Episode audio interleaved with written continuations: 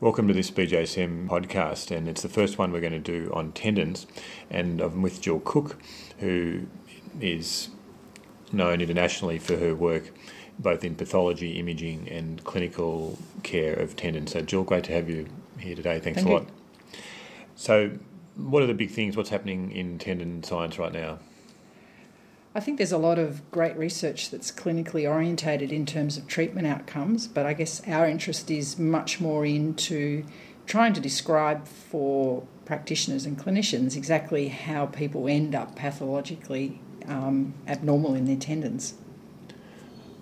And what have you been figuring out?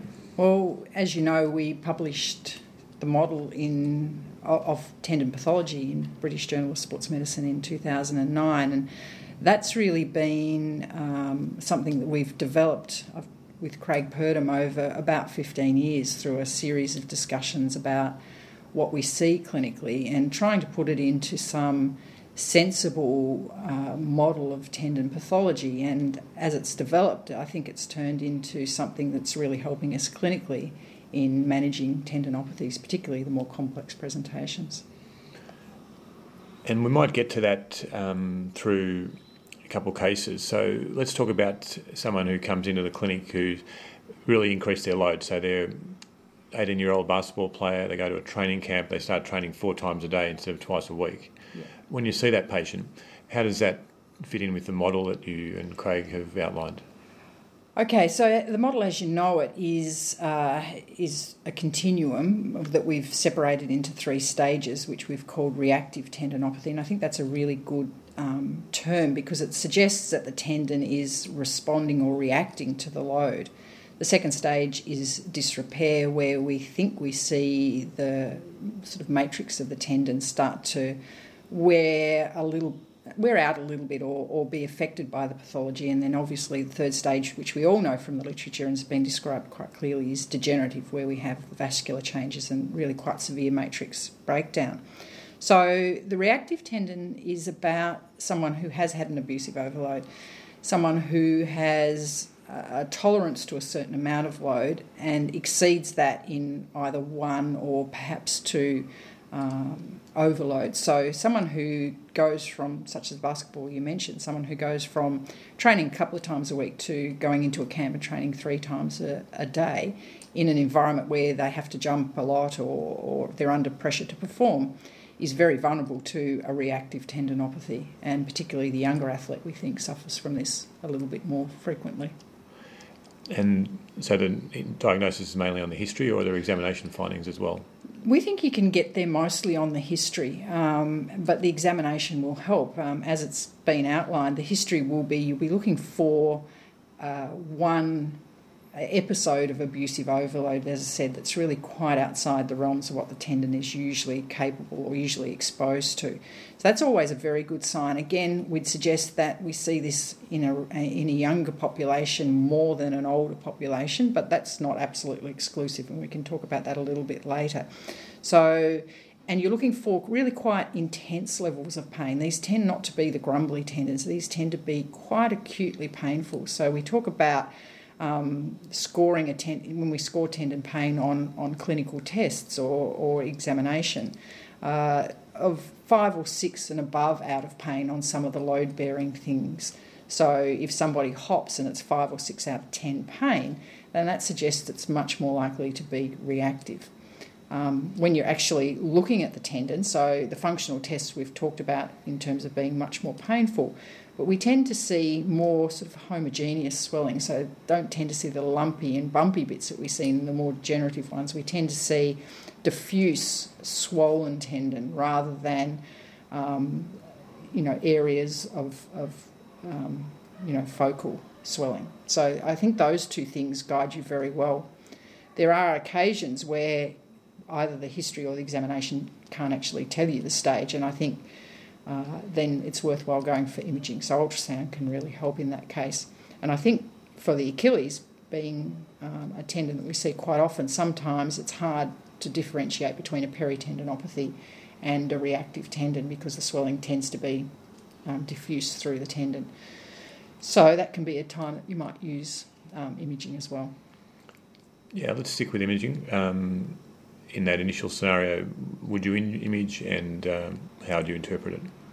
You don't always have to image. As I say, I think you can get a very good perspective from the um, uh, examination and the history.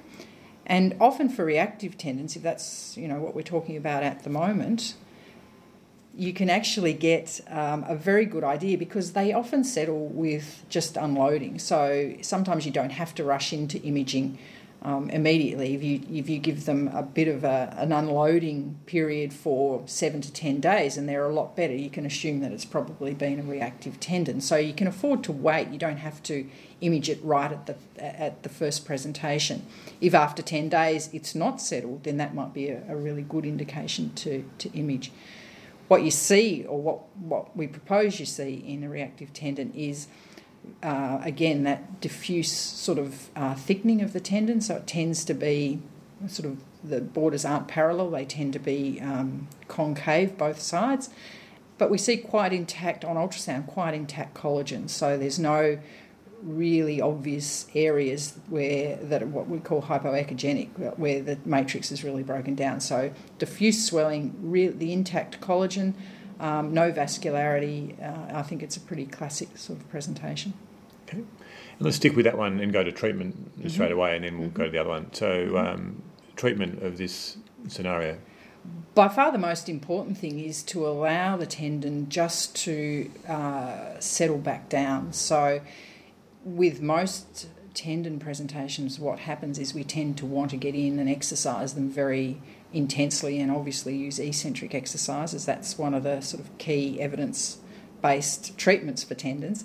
But for these tendons, putting more load on them at this point in time is often not beneficial. And these are the tendons that will get better when you do nothing. We've always wondered why um, people have very poor treatment for tendons do very well when they've been painful. And I think this really helps explain it is if you do nothing with these tendons, they'll actually get better. So what you want to do is relatively unload them. So take away the abusive load, and we know that energy storage and release is the abusive load for tendons. So you want to be not doing any fast or energy storage type work, um, and give them time to settle down. What we're also finding with these tendons is they kind of like slow, heavy load. So we can actually still do some exercise based therapies, but we wouldn't necessarily do the eccentric exercise at this stage. Uh, similarly, you can we propose that you can get some very good results with some medications directed at calming down the tendon, so calming down the tendon cells, uh, limiting the protein expression from the cells that will separate the collagen, that, which we think is what's happening when we see the picture on imaging. So, what are those medications you refer to, Jill? We've proposed that there are a series of medications that you can use. The most important one is ibuprofen, which is traditionally used as an anti inflammatory and a pain reliever, but we're proposing it's actually a, a disease modifying agent and it has its effect by inhibiting um, cell proliferation and by inhibiting the expression of proteins from the cell, and particularly aggrecan, which is a large proteoglycan that pulls water into the tendon. And we think it's these proteoglycans that are separating the collagen, and that's what we see on imaging. So, ibuprofen can be very important um, in the early stages in reactive tendinopathy to really settling down the process of pathology. We also propose that there are uh, medications that work on TNF alpha. We think that TNF alpha is a very important cytokine in early stages in reactive tendinopathy, and doxycycline, which is an antibiotic, actually is a very potent TNF alpha inhibitor. The other thing that we think works quite well is uh, the EGCG in green tea, which also has similar effects. And there's quite a bit of research to suggest that's potent anti inflammatory, but it also has its effect on uh, inhibiting TNF alpha as well. And if you really want to toss in the fourth, omega 3s appear to have the same, a similar effect. So putting people on these medications in an acute reactive tendon can settle the tendon down within seven to 20 odd days, and uh, you can see the swelling decrease, the pain obviously is, is decreased as, as well, and these people can do quite well. So, if we move on to the grumbly ones, 45 uh, year old does a lot of running, had Achilles problems in the mornings, stiffness from time to time, but then has a flare up and comes in to see you saying, you know, my Achilles is getting worse, I'm worried about it.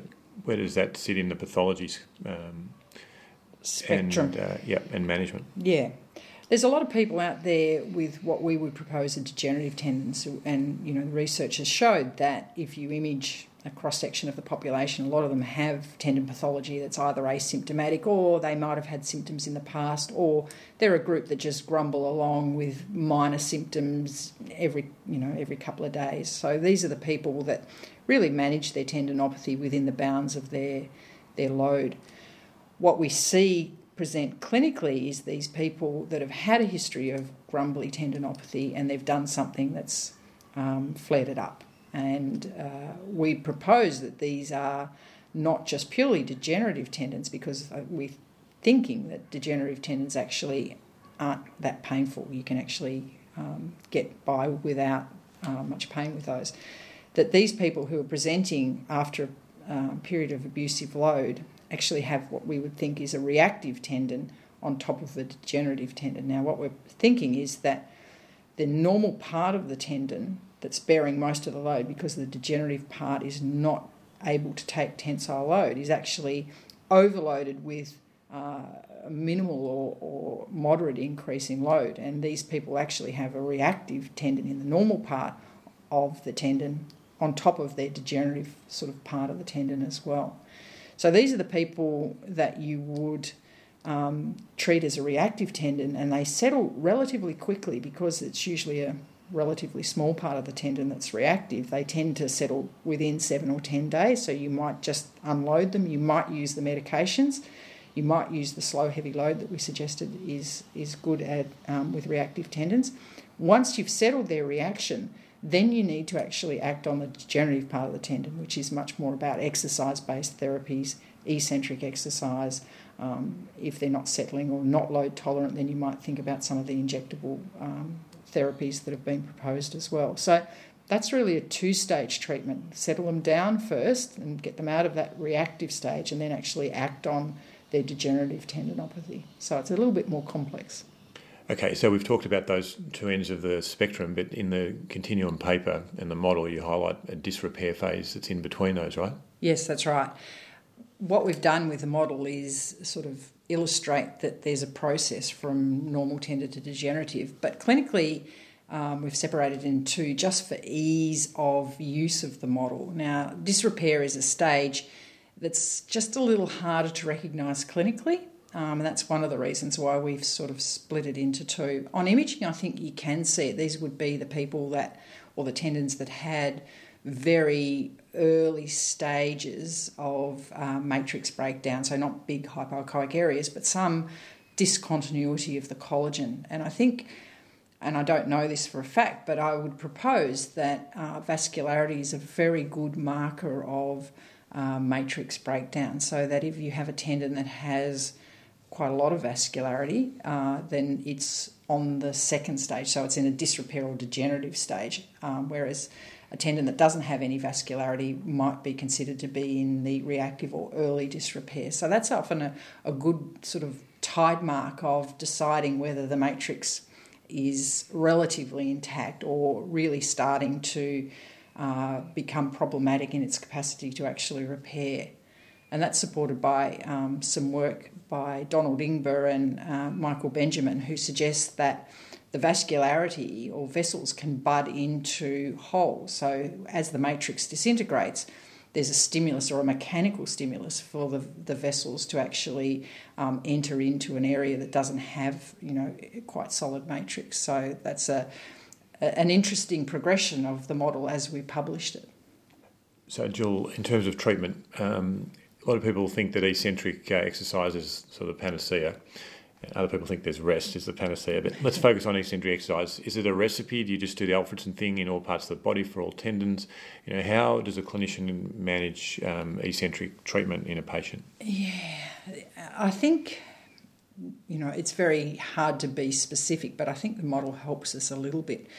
Clearly, if it was a reactive tendon, we wouldn't want to be uh, using eccentric exercise in the early stages. It might be something that we would add once the, the tendon had settled down. I think in a disrepair state, eccentric exercise might be a very good stimulus. Uh, in a degenerative stage, which is what the where the evidence lies for eccentric exercise, I think that exercise is um, a very potent stimulus to uh, helping the matrix uh, recover as best it can, repair in inverted commas, I guess. Uh, so exercise is a great stimulus. I, I, guess the caveat that I would put on it, and I think Silbernagel has sort of done this in some of her research, is that we can't be absolutely focused just on the muscle tendon unit that's affected. Often, what we see with degenerative tendinopathies is quite a lot of loss of um, kinetic chain function. So, not only do they lose strength and power in the muscle of the muscle tendon unit that's affected, the whole kinetic chain is actually affected. So, I guess I'm a bit of an advocate for um, a slightly more holistic approach to treating tendons, particularly the degenerative ones, and not just having a recipe based, eccentric exercise based approach. But that's probably outside of um, you know the model. That's probably more a clinical perspective. And Jill, you big on functional tests when you're assessing patients. Um, tell us about your favourite ones that you think clinicians could use in, in their practice when they're evaluating where a tendon's at. Yeah. What you want to do to really load up a tendon is to put the energy storage and release loads on it, but you perhaps want to sort of have a staging process. So the Achilles is the easiest one to, to illustrate.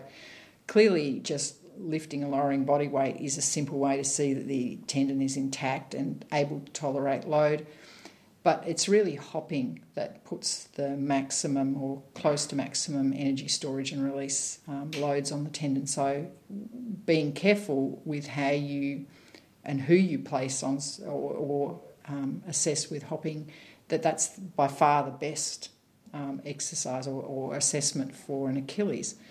For a patella tendon, again, jumping is obviously um, relatively high loads, so that again is a very good assessment. So it's about putting energy storage and release loads on the tendon, as well as actually assessing the function of the limb. So this is where the kinetic chain function comes in. It's it's a very good way of both loading the tendon and actually assessing the capacity of the limb to tolerate relatively high functional loads. Upper limb. Look, I, am pretty uh, happy that the the model of pathology is right for the upper limb, and I think that certainly for the elbow tendons, a lot of what we suggest is actually very uh, applicable and function and strength, strength of the musculotendinous uh, unit as well as function and kinetic chain function of the upper limb is very important. The rotator cuff is a, a, a, bit of a beast by itself. It has a lot of other factors and a lot of other sort of morphological differences that make it a little more difficult to um, to treat in the same way. And I think there are a lot of experts out there in rotator cuff tendinopathy who'd be better to ask. Okay. Now, you do a lot of uh, lectures and talks. So, what are a couple of key messages that you feel people benefit from when you're exposed to these courses and talking to a lot of physios and doctors?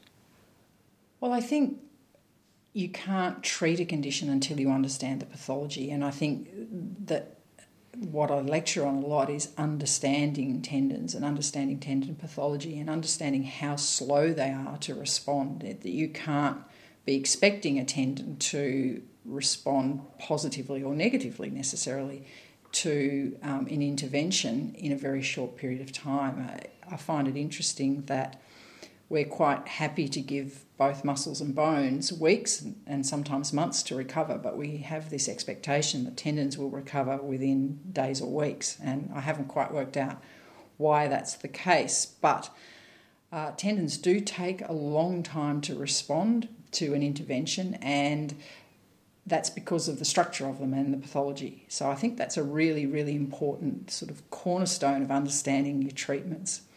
And I guess the second thing that I tend to emphasise is to be much more holistic in how you view uh, the tendon injury, that you can't just focus on the tendon itself. You have to look at the strength and capacity of the muscle tendon unit that we talked about in the kinetic chain. And I think once you do that, you are well equipped to treat pretty much any tendon that comes along insertional tendinopathies?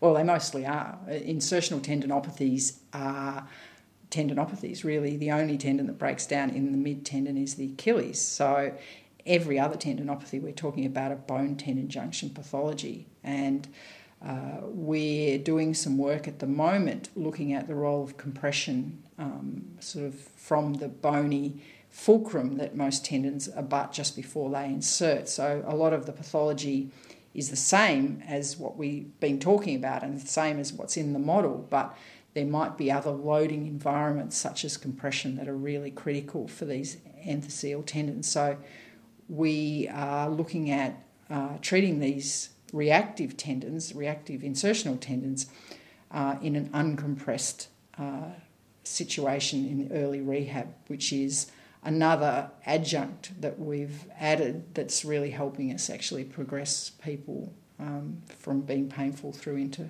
function. Which tendons are you talking about specifically? Uh, insertional Achilles, I think, is one that's uh, very much compressed. The hamstring tendon is very much about uh, compression from the ischial tuberosity, particularly when you flex the body on the leg. Um, adductor tendinopathy is another one. The patellar tendon is a little bit more problematic in that it's not obviously got a compressed uh, region, whereas the quadriceps tendon clearly does.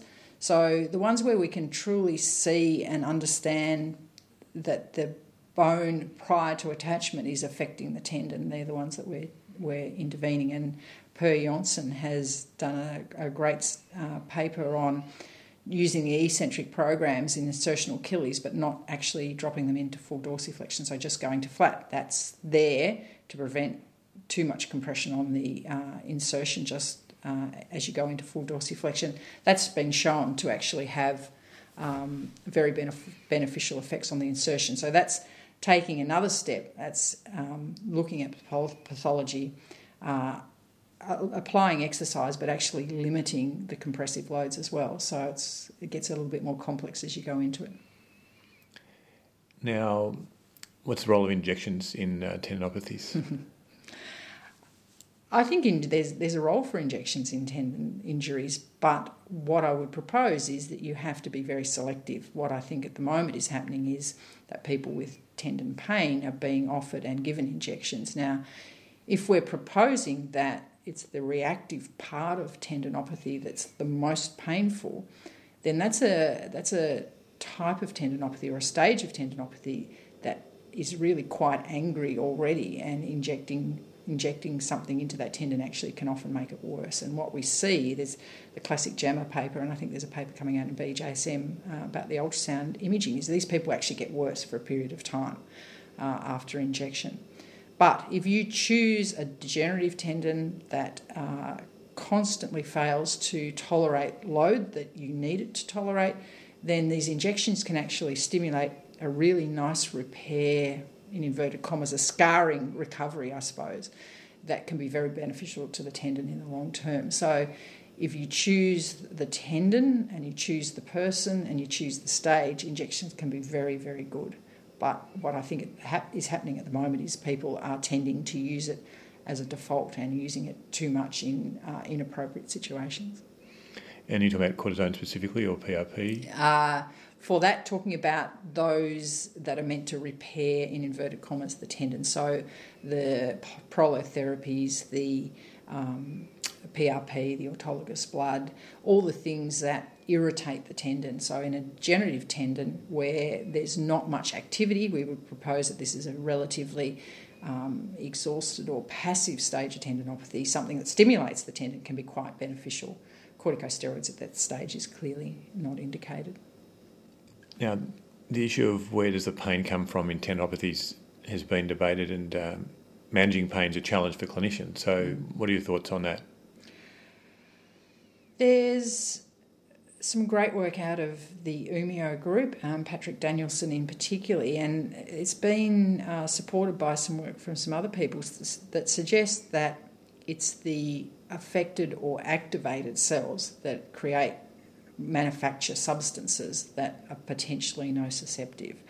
Now, this is really exciting for us because if reactive tendinopathy is about activation of the cells, and that's the primary driver behind the pathological process, it suggests that this cell activation can also be the source of pain. And I think we see this clearly in acutely reactive tendons, where they can be exquisitely painful. Uh, that that it might be the cells that are driving it. We need more work, obviously. Clearly, we need more research on the model to show that, in fact, that there that is is what is happening in tendons, but also a little bit more work on um, working out whether these substances are capable of producing the pain that we see.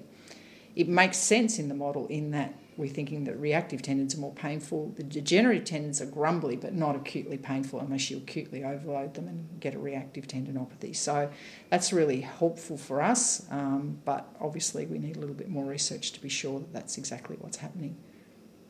So, Jill, we've talked quite a bit about eccentric loading and, and stimulating tendon repair, but there are a lot of people who do rest tendons, yep. um, and I think you probably agree that the majority of general practice there might be real emphasis on resting um, tendons. Mm-hmm. So you've written that um, you know load can be both anabolic and catabolic, mm. and uh, do you want to just expand on that? Yeah. Within an early or reactive tendinopathy, a relative rest can be very appropriate. Now, relative rest is about taking off the very high loads, so the energy storage and release we've talked about. There is a lot of evidence that complete rest for tendons is actually catabolic. Um, these stress shielding models is if you take complete load off a tendon, you actually enter a pathological state that's actually not dissimilar to an overuse tendinopathy. So there is quite a lot of evidence to, to suggest that complete rest is, is not indicated um, from a rehabilitation perspective, it's, it's, logical if we're interested in function and kinetic chain function and capacity within the muscle and strength within strength and power within the muscle that resting is working completely against all of those things. So um, I would advocate very strongly that complete rest is not appropriate. But again, it comes back to understanding what loads a tendon and how a tendon responds to really get exercise prescription right. So, pushing loads onto a tendon that are appropriate is very beneficial, but you've just got to be careful that you're not pushing loads onto it that it can't tolerate because that's what will continually trigger sort of the, the pathological process. So, it's a bit of an art, unfortunately, and I think for people that don't see a lot of tendons or don't have um, a lot of knowledge in tendons, it can be very difficult to do. And it, it's experience and, and, and thinking constructively about what you're trying to achieve that can actually help you get the right exercise prescription for tendons. So I think it's a good place uh, to leave it, um, other than to help our readers find the paper. And it's called Is Tendon Pathology Continuum? A pathology model to explain a clinical presentation of load induced tendinopathy. And that's with you and Craig Purdam, and that was in the BJSM in 2009. Now, just tell us a little bit about the work. Um, your, your, tell the listeners a little bit about how you and Craig have collaborated over the years to understand these tendon problems better and your thinking in, into this model. Yeah, Craig and I, Craig's obviously very important in the development of this model. Um, he works at the Australian Institute of Sport, and I work in a private practice. So the model developed when he was seeing young athletes with acute tendon pain, and I was seeing grumbly old generative tendons, and we keep saying, "Well, I think you're wrong," and uh, over a period of 10 or 15 years, many phone calls and, and many red wines, we actually came to understand that we weren't seeing different things. We were actually seeing the same thing at different stages. And, and I was very fortunate to go up to the AIS for six weeks under, under a Club Warehouse um, sponsorship. And we sat down, we were able to sit down and actually coherently put our thoughts on paper. And that's where the model developed in from. So Craig Purdam's obviously um, essential and critical part of the development of this model. Yeah, he's been a major force behind Australian physiotherapy and global treatment efforts and uh, part of the Australian sports success story. But uh, Thanks for that, Jill. And uh, we'll leave it there for today. Great talking to you and um, look forward to speaking to you soon. Thank you.